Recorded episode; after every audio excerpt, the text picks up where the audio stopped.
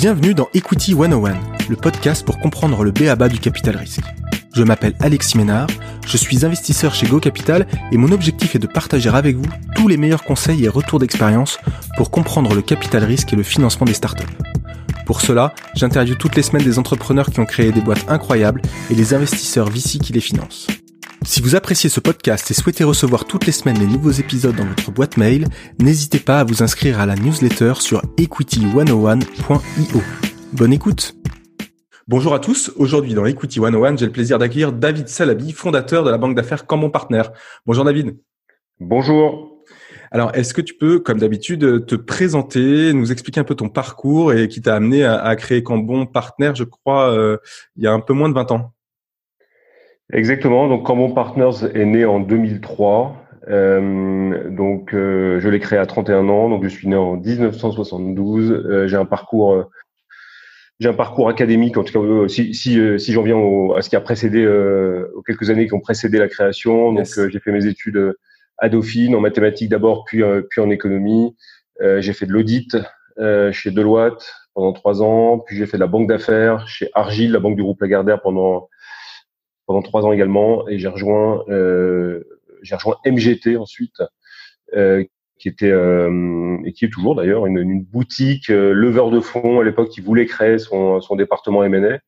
Euh, c'est ce que j'ai fait, donc assez, jeune. Euh, ça a été l'antichambre de ma création puisque j'étais intrapreneur au sein d'MGT avec ce projet de créer le département M&A mhm. dédié à la tech. Hein, déjà à l'époque, en pleine bulle Internet. là, je le situe, on était en 2000.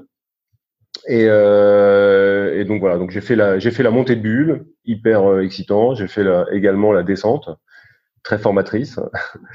euh, et j'ai euh, et j'ai ensuite euh, créé Cambon en 2003 sur les cendres sur les cendres de la bulle internet, donc en, en, en pleine crise, euh, dans un marasme assez généralisé sur la tech en France, mais mais j'ai néanmoins démarré, euh, démarré sur ce secteur. C'était, c'était ce que je savais faire puisque c'était ce que j'avais pratiqué euh, entre 2000 et 2003 de façon très poussée. C'est, c'est sur ce secteur-là que j'ai construit mon réseau puisque à l'époque, euh, moi, j'ai pas de réseau euh, de base. Hein, j'ai pas fait l'ENA, j'ai pas fait Polytechnique, j'ai pas de j'ai pas de famille dans le business.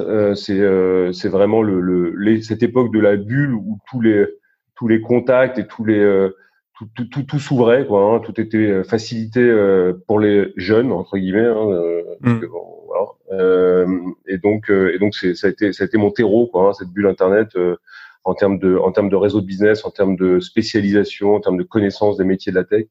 et c'est pour ça que j'ai créé en 2003, en 2003 Cambon post post bulle. Super, super. Euh, et pour ceux qui veulent aller un peu plus en détail sur ta vie, il y a un très bon podcast que j'ai écouté de, de Mathieu Stéphanie de Génération Do It Yourself où, vous en parlez pendant pendant longuement et on, on, reprend un peu ton parcours. Donc ceux qui veulent aller plus loin sur ton parcours, ils peuvent aller euh, écouter ce, cet épisode-là. Exact. On repart, on repart quasiment de ma naissance, donc on peut, on peut effectivement euh, passer du passer du temps ouais, si ça si ça intéresse les auditeurs. Ouais, Je voudrais maintenant qu'on qu'on parle un peu plus de, du, du coup du métier de mon partenaire et du et du métier de banque de banquier d'affaires euh, est-ce que tu peux nous aider à comprendre quel est le scope exact d'un banquier comme comme Cambon Partner? Qu'est-ce que vous faites Qu'est-ce que vous faites pas? Ok. Euh, donc nous, le, notre métier, le métier général d'une d'une banque d'affaires, on reviendra peut-être sur les nos spécificités, mais globalement, euh, c'est aider à réaliser une transaction qui touche au capital d'une entreprise. Donc les motivations de cette les motivations de cette opération peuvent être de plusieurs ordres. Donc, euh, soit euh, transmettre son entreprise parce qu'on arrive à, l'âge de transmettre, et donc transmettre soit un acquéreur tiers, soit aux équipes internes euh, associées à un fonds d'investissement. Mm-hmm. Ça, peut être faire une opération juste patrimoniale, donc céder partiellement son entreprise et continuer l'aventure en restant actionnaire, de telle sorte à sécuriser une partie de ton patrimoine en tout cas le patrimoine qui était lié à l'entreprise. Euh, ça peut être lever des fonds pour financer euh, bah, du, de la R&D ou de la croissance externe, par exemple. Euh, ça peut être, voilà, grosso modo, ça peut être aussi être de l'autre côté, d'être à l'achat, ce qui est moins notre cas. On est plutôt vraiment du côté du côté de l'entreprise. donc essentiellement, levée de fonds, cession, LBO. Donc c'est là, c'est une cession partielle dans une logique patrimoniale euh, ou, euh, ou, en mode de ou en mode transmission. Je sais pas s'il était suffisamment pédagogique et clair. Faut, faut... on va on va revenir en détail après sur les sur les différents sur les, donc, et, donc réaliser une transaction, donc aider à réaliser une transaction. Ensuite, il y a un, une quantité de séquences et de détails euh, qui euh, font que euh, cette opération non seulement se réalise, mais s'optimise. Oui, parce que le rôle du banquier d'affaires, c'est non seulement de réaliser l'opération, mais c'est aussi de l'optimiser, bien évidemment, pour le compte de ses clients. Euh, et donc, euh, et donc le, le, le, job consiste à créer une situation, euh, une situation favorable où il y a du choix dans les contreparties, où il y a une, une un contexte qui permette d'améliorer les conditions proposées par le jeu de la concurrence, notamment. Euh, c'est de d'identifier euh, les les acquéreurs ou les ou les investisseurs les plus les plus pertinents et de créer une émulation entre eux. Donc c'est voilà, c'est un ensemble de c'est un ensemble de choses, de détails qui, euh, qui permettent de livrer la transaction et de la livrer la plus optimisée possible. Non, je comprends. Euh, quel est quel est chez Cambon vos, vos secteurs de prédilection et puis euh, là où vous êtes finalement là où vous êtes bon? Et est-ce que tu peux nous, nous citer deux trois deux trois opérations récentes qui, qui ont été qui ont été faites? Oui, donc nous on est euh, donc comme je le disais, on a été créé en 2003 avec euh, avec euh, comme secteur la tech. à l'époque, la tech c'était essentiellement le numérique.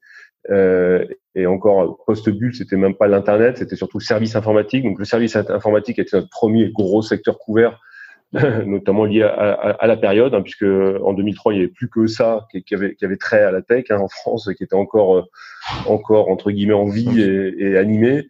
Euh, on a on, on, fait beaucoup de donc du service ensuite on, on s'est étendu au logiciel tout ce qui est euh, enterprise software notamment donc euh, le e-commerce ensuite est revenu à partir des années 2000, 2000 ouais, 2007. Le e-commerce est venu, a été a fait une grosse vague entre entre 2007 et, et, maintenant. C'est un peu plus calme aujourd'hui.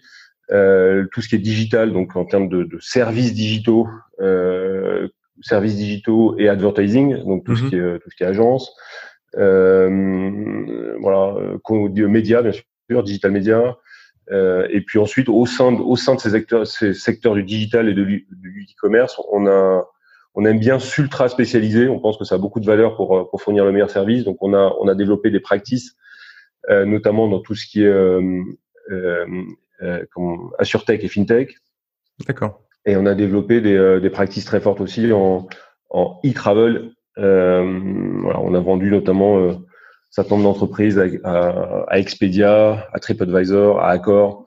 Donc euh, à partir de là, on a, on a, on a, on est devenu expert euh, et on a fait de même hein, dans, le, dans tout ce qui est courtage d'assurance et fintech.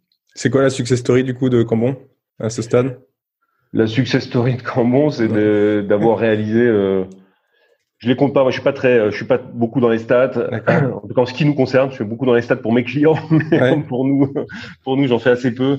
Euh, la success story, c'est d'être parti de rien et de réaliser aujourd'hui euh, une tendance de, de, 50 opérations par an, euh, 50 opérations euh, parmi lesquelles des belles levées de fonds, des sessions et des LBO. C'est assez équilibré et c'est donc c'est de pouvoir de pouvoir servir l'entrepreneur de la tech mmh.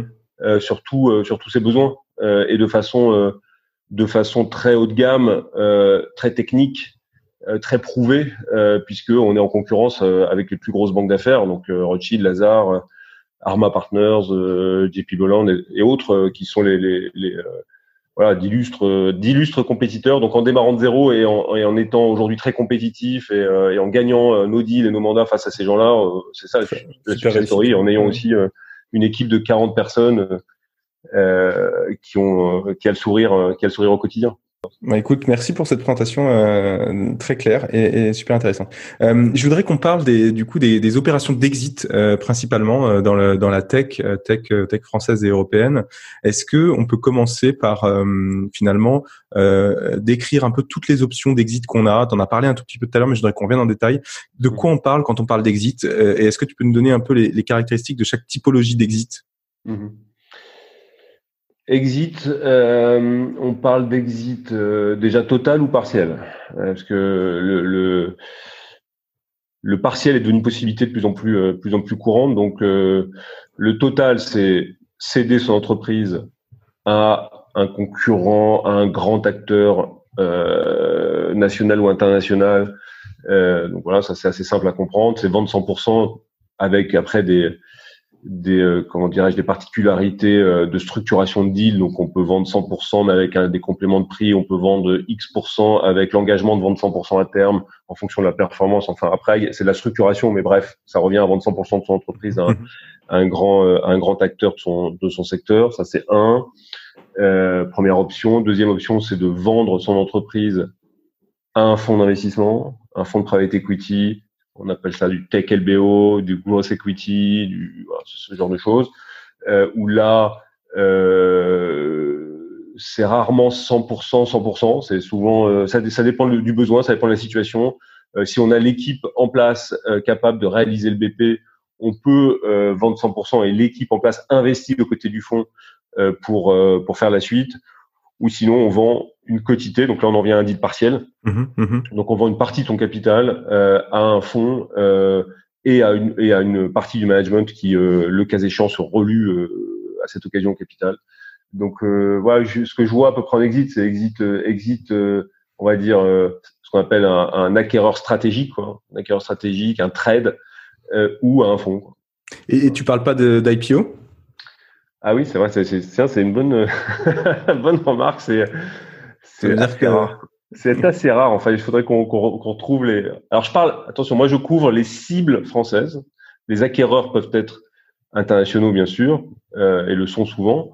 Euh, les investisseurs également, mais euh, donc je parle de cibles françaises. Les cibles françaises, elles recherchent pas trop l'IPO en fait. Hein, pour être honnête, euh, moi j'ai pas j'ai pas cette demande-là. Alors c'est peut-être aussi le fait que comme on ne fait pas d'IPO, hein, mais euh, mais si je constate si je constate ce qui se passe sur le marché, dans la tech en France, les IPO sont souvent euh, pour des sociétés qui n'arrivent pas justement à faire leur deal de private equity et donc ils vont chercher euh, un deal IPO euh, mais assez assez assez petit quoi. Hein. Sinon, mmh, les, mmh. les, grosses IPO de sociétés françaises, c'est plutôt Nasdaq et genre mémoire Criteo par exemple. Est-ce qu'il y en a eu d'autres depuis sociétés françaises? Je...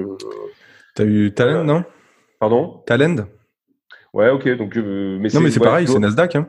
Ouais, non, mais donc tu vois que c'est assez rare, quoi. Tu vois que c'est mm. c'est pas c'est pas courant, donc euh, donc c'est pas une commande que j'ai euh, que j'ai régulièrement. Euh, euh, il faut savoir que le, le en fait les sociétés américaines, les sociétés israéliennes de la tech sont euh, présentent des profils avec un spectre mondial en termes de en termes de clients, en termes de reach, qui, qui, qui peuvent exciter exciter le, Nasdaq, enfin, enfin, les vrais gros IPO.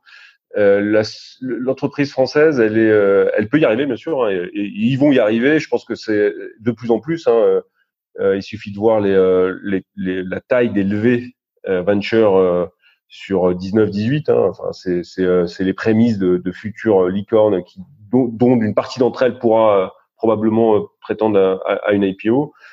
Euh, mais euh, l'entreprise française typique dans la tech, euh, elle se fait souvent racheter ou elle fait l'objet d'un LBO une fois passé les étapes de qui consistent à devenir rentable, voire même très rentable. Et donc après, on arrive à un profil qui associe croissance et rentabilité. Et donc là, on a une très grosse population de, de fonds tech LBO en Europe qui permettent de faire de très belles sorties dans la zone des, des 100 à 500 millions. Merci, c'est très clair. Et d'ailleurs, pour ceux qui veulent creuser un peu le sujet du, du LBO et, du, du private equity, j'ai fait un épisode avec Pierre Martini, que tu connais très bien, je crois. Très bien. Euh, mmh. épisode 18 du, du podcast qui, qui, explique bien la différence entre VC et, et, private equity. Et on parle euh, notamment de ces sorties euh, exit LBO total et partiel, euh, qui sont euh, intéressante à avoir en tête parce que ce que j'avais noté moi c'est qu'il y avait une grosse tendance euh, en ce moment et tu me diras si, si tu confirmes euh, mais justement sur ces deals LBO qui est dans la tech qui n'étaient pas forcément des options d'exit euh, mm-hmm. privilégiées jusqu'à il y a quelques années quoi. Bah en fait quand on ouais tout à fait et, et, à différentes tailles ce qui est très intéressant de noter c'est que le marché le marché private equity se structure vraiment, devient une, une, une véritable industrie. Euh, ça fait un petit moment, mais, mais ça ne fait que progresser. Euh, les, euh, les, montants levés euh, deviennent de plus en plus importants et les segments couverts également. Donc, on, on couvre le large cap, le mid cap, le small cap, le, le la tech, le growth. quand on regarde quand on regarde des deals comme Kiriba, qui est un, qui est un gros éditeur de, de, software en France, ou eFront, hein, l'un s'est vendu à mmh. Bridgepoint, l'autre s'est vendu à BlackRock. Euh, c'est pas des trucs très glamour. On, la presse en parle pas comme comme Zenly ou comme mmh, comme mmh, mmh. je sais pas Drivey, des trucs comme ça, qui, qui, qui ont fait l'objet de, de, de, grosses sorties tech.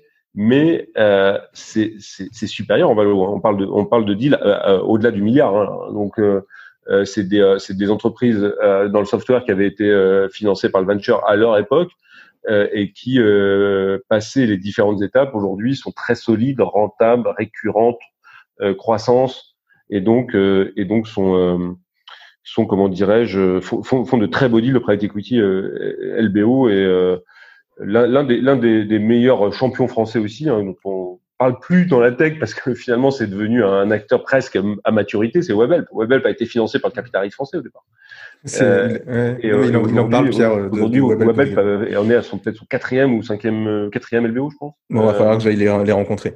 Euh, je, je, voulais qu'on, du coup, qu'on parle de, de, de, ça, de la taille des exits. T'en as, as commencé à en parler, mais, mais on, on c'est vrai qu'on fantasme un peu sur les licornes, les, les, les valorisations au-dessus d'un milliard, etc. Mais c'est quoi la réalité des, de la valeur des transactions dans la tech en, en Europe et en France Est-ce que tu peux nous donner de, de, un, peu un ordre d'idée?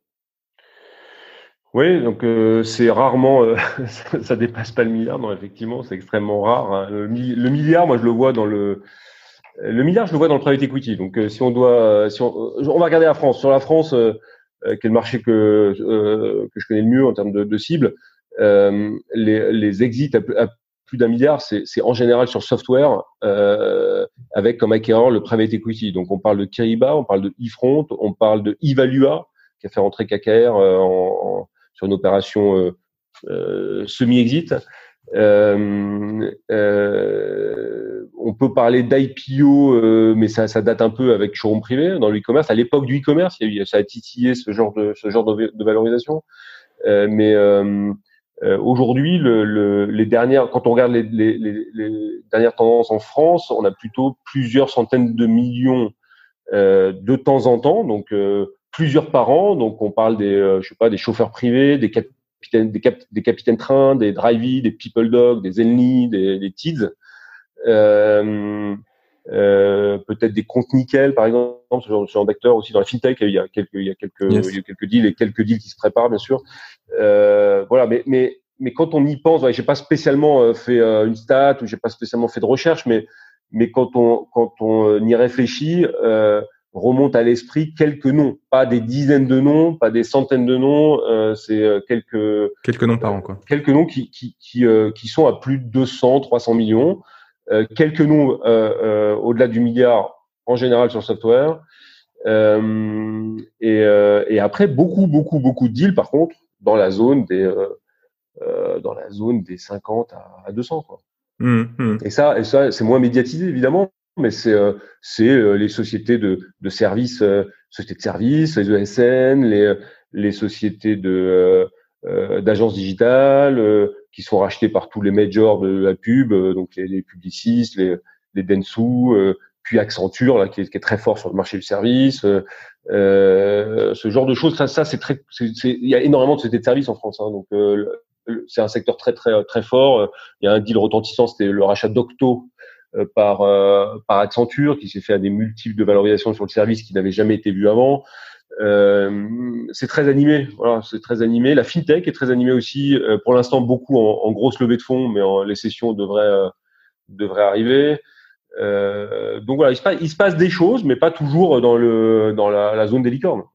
Ouais, je comprends. Et est-ce que est-ce que tu peux nous dire qui sont finalement ces acheteurs là dont on parle en France et pourquoi ils achètent C'est quoi la segmentation qu'il faut avoir en tête? Bah, les acheteurs, ça, ça, on va on va raisonner par euh, on va raisonner par segment. Euh, euh, il y a les euh, donc on a, on a les acteurs du service hein, qui achètent beaucoup. je viens de les citer. Hein, donc les services informatiques ou services digital. Donc services informatiques, on va être on va être dans la zone des Atos, des Capgemini, de l'ensemble des euh, et encore là, je viens de citer les acteurs français. Hein, donc c'est euh, donc en, en, internationaux, ça va être CGI, qui est un très gros canadien, ça va être Cognizant, qui est un indien, ça va être et donc Accenture aussi, ça va être dans les agences, ça va être Dentsu, ça va être WPP. voilà, ce genre de ce genre d'acteurs dans le service. Et eux, ils achètent pourquoi eux? Alors eux, ils achètent pour souvent acquérir des compétences, acquérir des compétences parce que dans le dans le domaine du service, la poussée du digital, de la data, de la tech pour le bah, de l'ad tech, mm-hmm. donc dans le domaine de, de l'advertising, à, à, je dirais à imposer à ces gens-là de pouvoir couvrir toute la chaîne. Donc euh, les gens du service veulent aller vers l'advertising, les gens de l'advertising veulent aller vers la tech, euh, les gens du, du conseil euh, numérique ont besoin de, data scientists pour pour proposer des missions plus plus pointues et, et, répondre exactement aux besoins de leurs clients, les accompagner tout le long. Euh, ça peut être pour une présence aussi, une présence régionale, enfin régionale. Les étrangers veulent se, veulent se renforcer en France. Euh, voilà, donc ça c'est souvent euh, c'est souvent ça. Donc, euh, donc le service. Dans, le service, c'est rarement des parts de marché. C'est rarement acquérir des parts de marché, c'est plus acquérir des compétences. Voilà. D'accord. Euh, sur, le, sur les services, euh, service digital, c'est compléter le, pareil, compléter l'offre. Zenly, c'était typiquement ça, hein, enfin, qui était un des, un des deals les plus retentissants de ces dernières années en France. Qui a été racheté par Snap, hein, Snapchat. Voilà. c'est bon, bah, ça, c'est c'est une, une app capable de, euh, de, de, se déployer à l'échelle internationale, de servir un marché mondial. Euh, bon, bah, elle, est, elle est française. Ça, ça arrive, heureusement. Il y en a, quelques-unes et il y en aura toujours, toujours quelques-unes. Euh, euh donc, euh, euh, voilà, que Captain Train qui vient qui vient compléter l'offre de Trendline et la techno peut-être aussi. C'est aussi une motivation. C'est tech offre là, c'est un peu, c'est un petit peu les deux.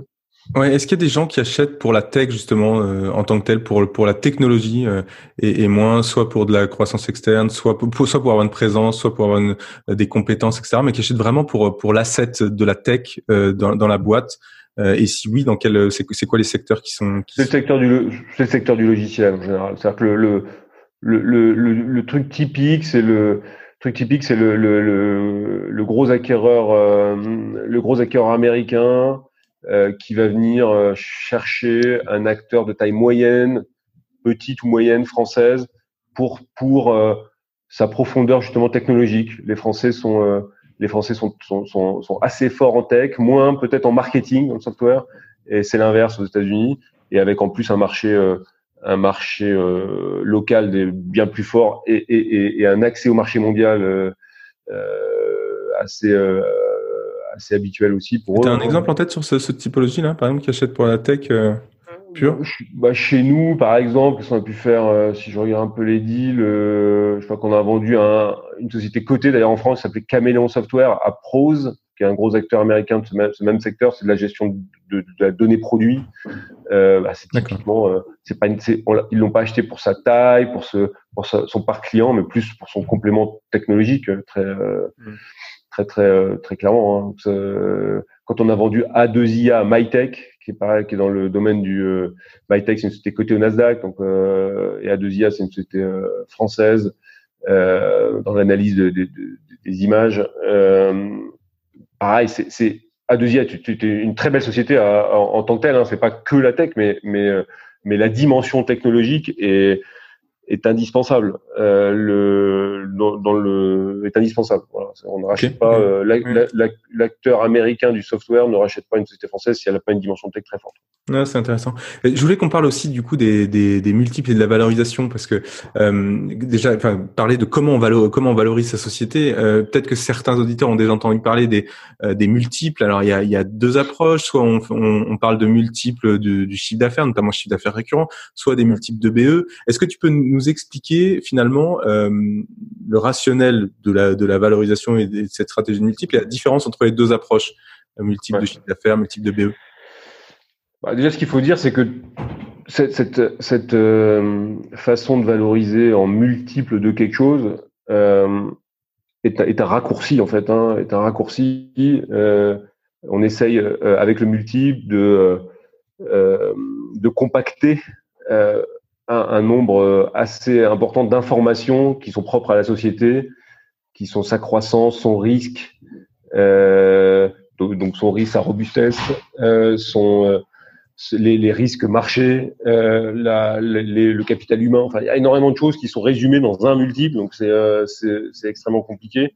Et, ça résume une approche qui est beaucoup plus pure, qui est une approche de DCF, mais qu'on ne pratique plus, hein, qui, revient à, à se baser sur les sur les cash flows futurs de l'entreprise, qui ne se pratique plus parce que parce qu'elle est sur les sociétés de sur les sociétés de croissance notamment elle se pratique plus hein, parce que parce que les business plans sont enfin entre le bas et le haut de la fourchette d'un business plan, on peut avoir un écart euh, qui impacte la valo de, du simple au triple ou quadruple. Hein. Donc c'est assez difficilement euh, utilisable comme méthode.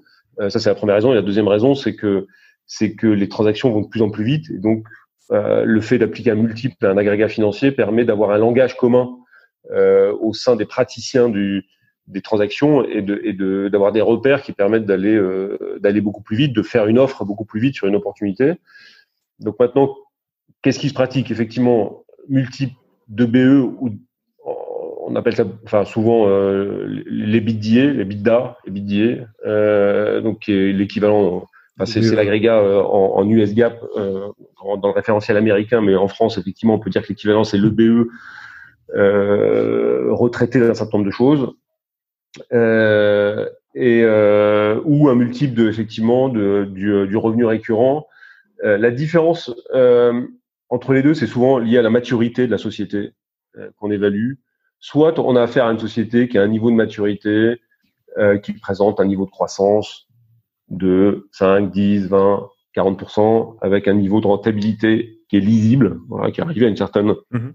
une certaine maturité, quitte à, quitte à le retoucher un peu, à le retraiter un peu pour refléter un, un environnement euh, normalisé, on va dire, hein, s'il n'est pas tout à fait encore encore normatif et donc ça crée un EBITDA de référence. Voilà, pour une société assez mature, c'est assez euh, c'est assez solide de, de, de, pouvoir se baser sur un EBITDA de référence et d'appliquer un multiple. Ce multiple étant plus ou moins fort selon encore une fois la croissance, le risque, la récurrence.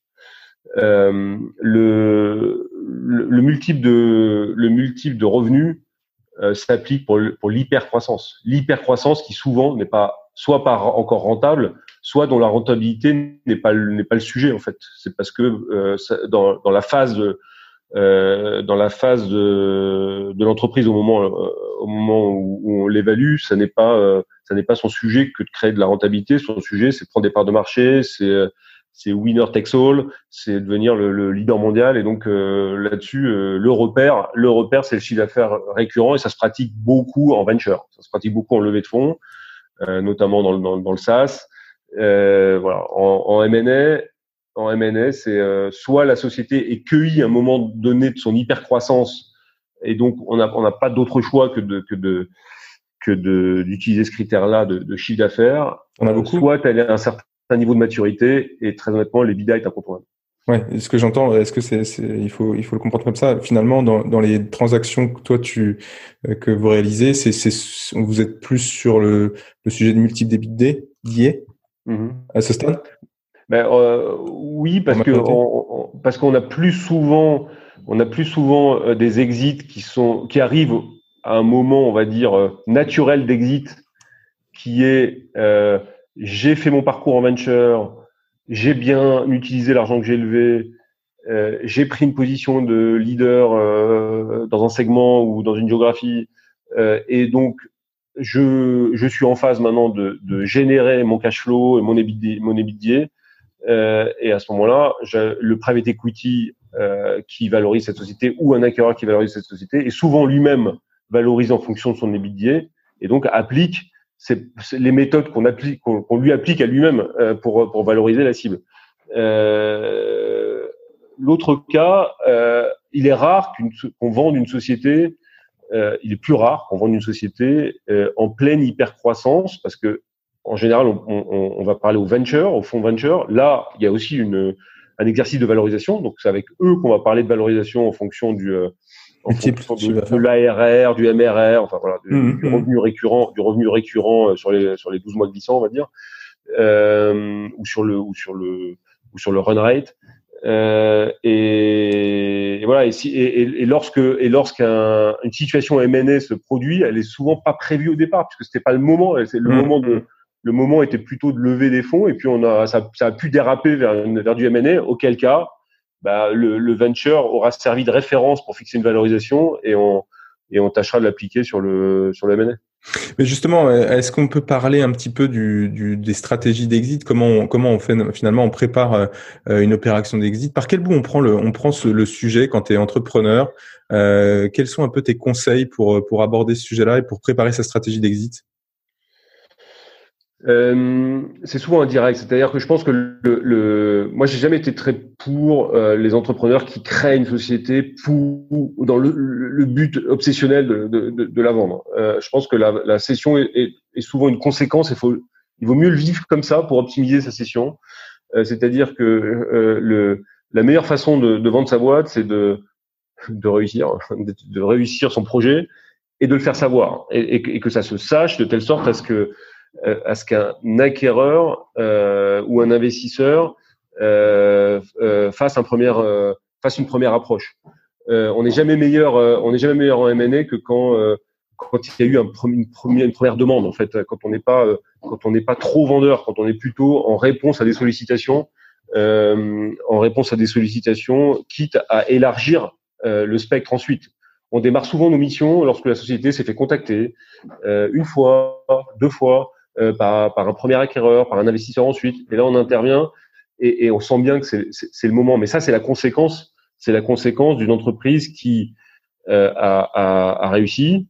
Euh, c'est aussi la conséquence d'un entrepreneur qui a su s'entourer et qui et qui comment dirais-je et, et, et, qui ne qui ne dont l'entreprise dont l'entreprise ne, ne dépend pas que de lui. Euh, alors elle, elle, dépend probablement, euh, elle dépend souvent euh, quand même de, l'entrepreneur, mais mais mais euh, mais il faut pouvoir diluer le l'impact sur un certain nombre de, de managers. Ça, s'il y a bien une chose à, à préparer, ça, ça c'est un élément notamment. Hein. C'est vrai qu'en en, en, parlant, savoir s'entourer, savoir rassurer euh, des acquéreurs, parce qu'au moment où au moment où on va discuter avec des acquéreurs, les acquéreurs détestent les, les, les entreprises en mode one man show entreprise qui euh, qui euh, avec un avec un entrepreneur omniprésent, euh, lorsqu'on lorsqu'on a du mal à, à réunir trois quatre managers suffisamment à la hauteur pour faire des des management press face à, à, à des hackers, c'est un très mauvais signe. Il faut qu'on puisse avoir une vraie équipe, un vrai, une, un vrai, un vrai, de vrais points d'appui au sein de l'entreprise pour pouvoir réduire le risque justement de post-acquisition et donc mmh. améliorer la confiance de l'acquéreur. Donc s'il y a une chose à préparer, ça, c'est en termes humains, c'est important, l'organisation. Pour le reste, c'est réussir son projet et ensuite et ensuite sentir vraiment sentir le timing. Le timing, le timing est extrêmement extrêmement important dans une pour pour euh, optimiser la valorisation d'une entreprise. Euh, bah, c'est-à-dire qu'on tu te rends compte que euh, je sais pas, le, si on prend le secteur des, par exemple, en e-commerce, on a eu la vague des ventes privées euh, euh dans les années euh, de 2000, 2000 euh, je sais pas, 3 à 2010. c'est un secteur très fort du, du e-commerce. à un moment donné, c'est très chaud, c'est très chaud. je sais pas de mémoire en, en 2008, en 2000, enfin 2008, c'était une année spéciale, mais peut-être 2010. Voilà, 2010, c'est peut-être l'apogée là où on le valorise le mieux. quand on regarde, quand aujourd'hui, c'est très difficile. Le e-commerce c'est très difficile. Euh, donc euh, donc euh, d'avoir senti que c'était le moment optimal pour céder son entreprise, ça l'entrepreneur il doit avoir un feeling aussi par rapport à ça et influencer le banquier d'affaires. Et, ça, et, les deux s'auto, les deux s'alimentent d'ailleurs, hein, parce que le banquier d'affaires voit énormément de choses sur le marché, puisqu'on a des dossiers sur le, on a des dossiers sur le feu euh, en permanence, donc on, on, sent ce qui se passe, mais l'entrepreneur doit aussi sentir ça, sentir que euh, euh, je me souviens d'une société que j'avais vendue, euh, une société qui s'appelle D1, qui était cotée, que j'ai vendue à Orange Business Services. C'était l'époque de, de, la, de, la, de la convergence IP au sein des, des opérateurs télécoms. Donc les, les opérateurs télécoms devaient racheter des sociétés de services intégrateurs euh, dans le domaine des réseaux. C'était le moment, quoi. Voilà, c'était le mmh, moment. Après, marché qu'il faut, euh, il faut prendre le train au moment où il passe, quoi. Extra, ça c'est important de le sentir. Ouais. C'est très important de le sentir. Il y a des, il y a des, il y a des moments. Euh, voilà, il y a des moments où, euh, où le, le, à la fois le banquier d'affaires peut influer, euh, mais, mais pas que l'entrepreneur euh, doit bien, bien, bien sentir son écosystème et, euh, et voilà. ouais, mais c'est ouais, super important, je pense. c'est quoi un, un, dual track? Est-ce que ça rentre dual track, un ouais. petit peu dans le cadre de la stratégie justement d'exit? Un dual track, c'est quelque chose qui est de plus en plus pratiqué. C'est en fait quand on quand on quand on souhaite réaliser une opération euh, sur son entreprise, donc, mettons qu'on hésite entre une opération de cession pure et simple, parce qu'on, je sais pas, on vient de se faire contacter par un, par un stratégique, par un acquéreur, mais on se dit, ah, les fonds de private equity en ce moment, c'est quand même des gens qui, qui valorisent bien, et puis ça permettrait pas vendre 100%, mais peut-être de rester à bord. Donc, on a, on a plusieurs scénarios qui se dessinent. Euh, plusieurs scénarios qui dessinent. Bah, nous, ce qu'on, ce qu'on fait, tout simplement, c'est ce qu'on appelle un dual track, c'est-à-dire qu'on fait un, un process parallèle qui, est, qui a un tronc commun qui est que on fait un même dossier, on fait un même dossier, un même, nous, on fait la même immersion au sein de l'entreprise pour bien la connaître, pour bien la, la retranscrire au travers du dossier. Euh, et ensuite, il y a deux, euh, euh deux tracks, on appelle ça parallèle. C'est euh, le track euh, acquéreur et le track investisseur private equity. Euh, on, les, on, les, on les approche en parallèle et on décide ensuite, l'entrepreneur décide, les actionnaires décident sur la base des offres, euh, des offres qu'on aura reçues dans un même horizon de temps. Tout le jeu, évidemment, euh, c'est de c'est d'arriver à obtenir ces offres dans un même horizon de temps pour pouvoir les comparer, les challenger, créer une émulation entre elles. et il arrive même qu'on aille très loin dans Dual Track, puisque une fois qu'on a reçu les offres, il est aussi possible de, de garder euh, un certain nombre euh, d'offres. Donc en général, en phase d'audit, on en garde trois ou quatre. Euh, et parmi ces quatre-là, il peut y avoir, mettons, deux fonds d'un private equity, de private equity, et deux fonds, pardon, deux offres de, de, private equity et deux offres de d'acquéreurs stratégiques. Et, et, donc on pousse les audits, pareil, en dual track, avec en parallélisant et, et, et, on ne décide qu'après les audits, donc sur la base d'un contrat ferme et d'une offre ferme. Mais tu vois, c'est tellement différent euh, comme conséquence pour un entrepreneur. Mhm. Euh, comment tu gères ça?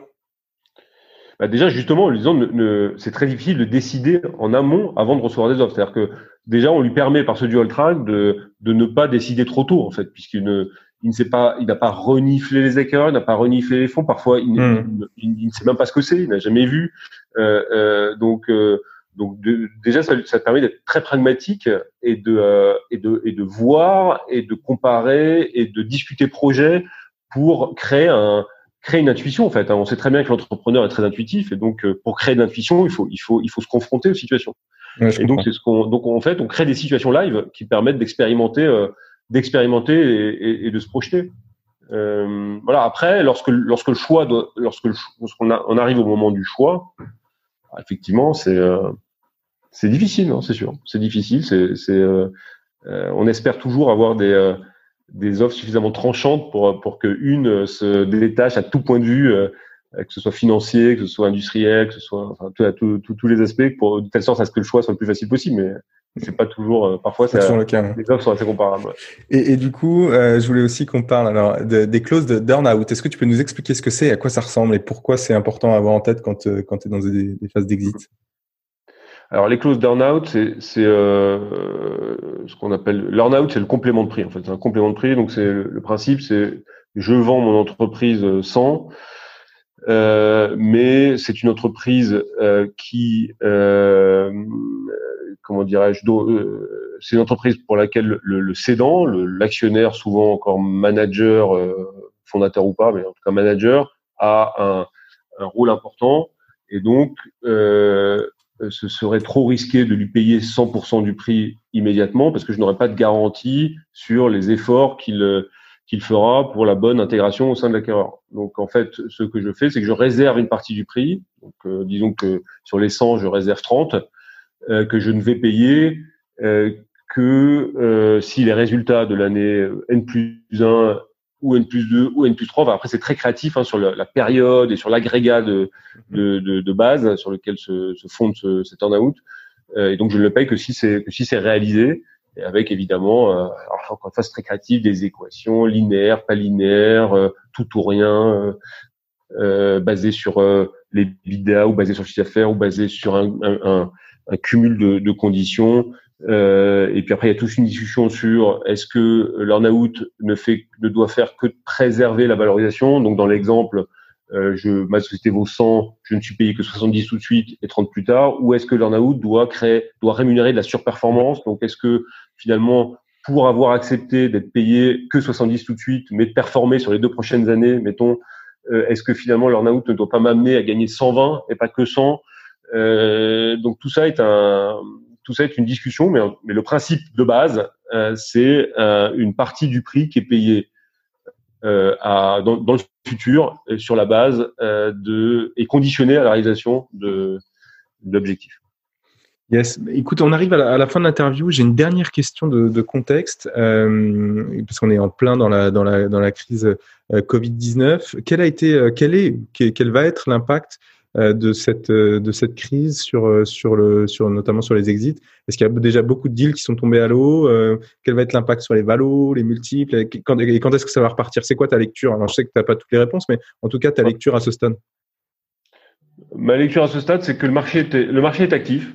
Très honnêtement, c'est-à-dire qu'à la différence de, je sais pas, c'est toujours compliqué de comparer, mais bref, en, 2008, il y a eu un vrai, 2008-2009, euh, il y a un vrai, un vrai moment un peu d'arrêt du marché, même si ça n'a pas duré hyper longtemps, mais il y a quand même eu un, un, un, un arrêt. Là, le marché, euh, le marché général ne s'est pas arrêté. Euh, il, y a, il, y a, y a toujours des discussions, il y a toujours des deals. Euh, on a réalisé euh, je crois que c'est cinq deals pendant la période de confinement, hein, donc euh, réalisés euh, en étant en étant allé jusqu'au bout. Hein, euh, alors certes, c'était des deals qui étaient avancés hein, avant.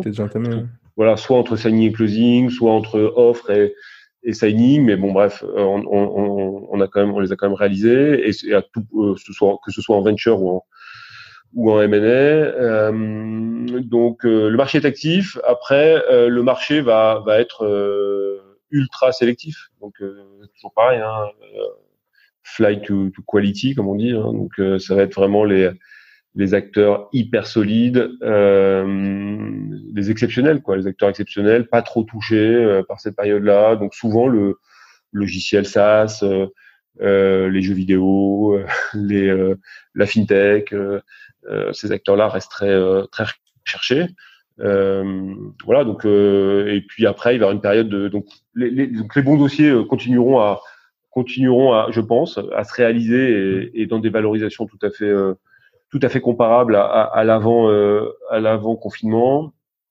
Et puis dans l'année qui vient, bah, les dossiers un peu moins premium vont être plus compliqués, plus longs à réaliser, plus plus plus de discussions sur les valorisations probablement pendant un an. Yes, ok. Bah écoute, David, c'était passionnant. Merci beaucoup pour pour pour pour tout ça parce que j'ai j'ai beaucoup aimé la, discussion. J'étais ravi d'échanger avec toi et, et, et merci encore d'être passé dans dans Equity 101. Merci Alexis. À bientôt. C'est fini pour aujourd'hui. Si vous avez aimé l'épisode, dites-le moi par mail, LinkedIn ou sur Twitter. Et puis n'hésitez pas à le partager sur les réseaux sociaux. Un dernier point. Si vous voulez me soutenir et me donner un petit coup de pouce, vous pouvez noter Equity 101 5 étoiles avec un petit commentaire dans Apple Podcast. Ça prend 30 secondes et ça compte énormément pour m'aider à gagner en visibilité et à faire connaître le podcast à plein d'autres auditeurs. Merci beaucoup et à très vite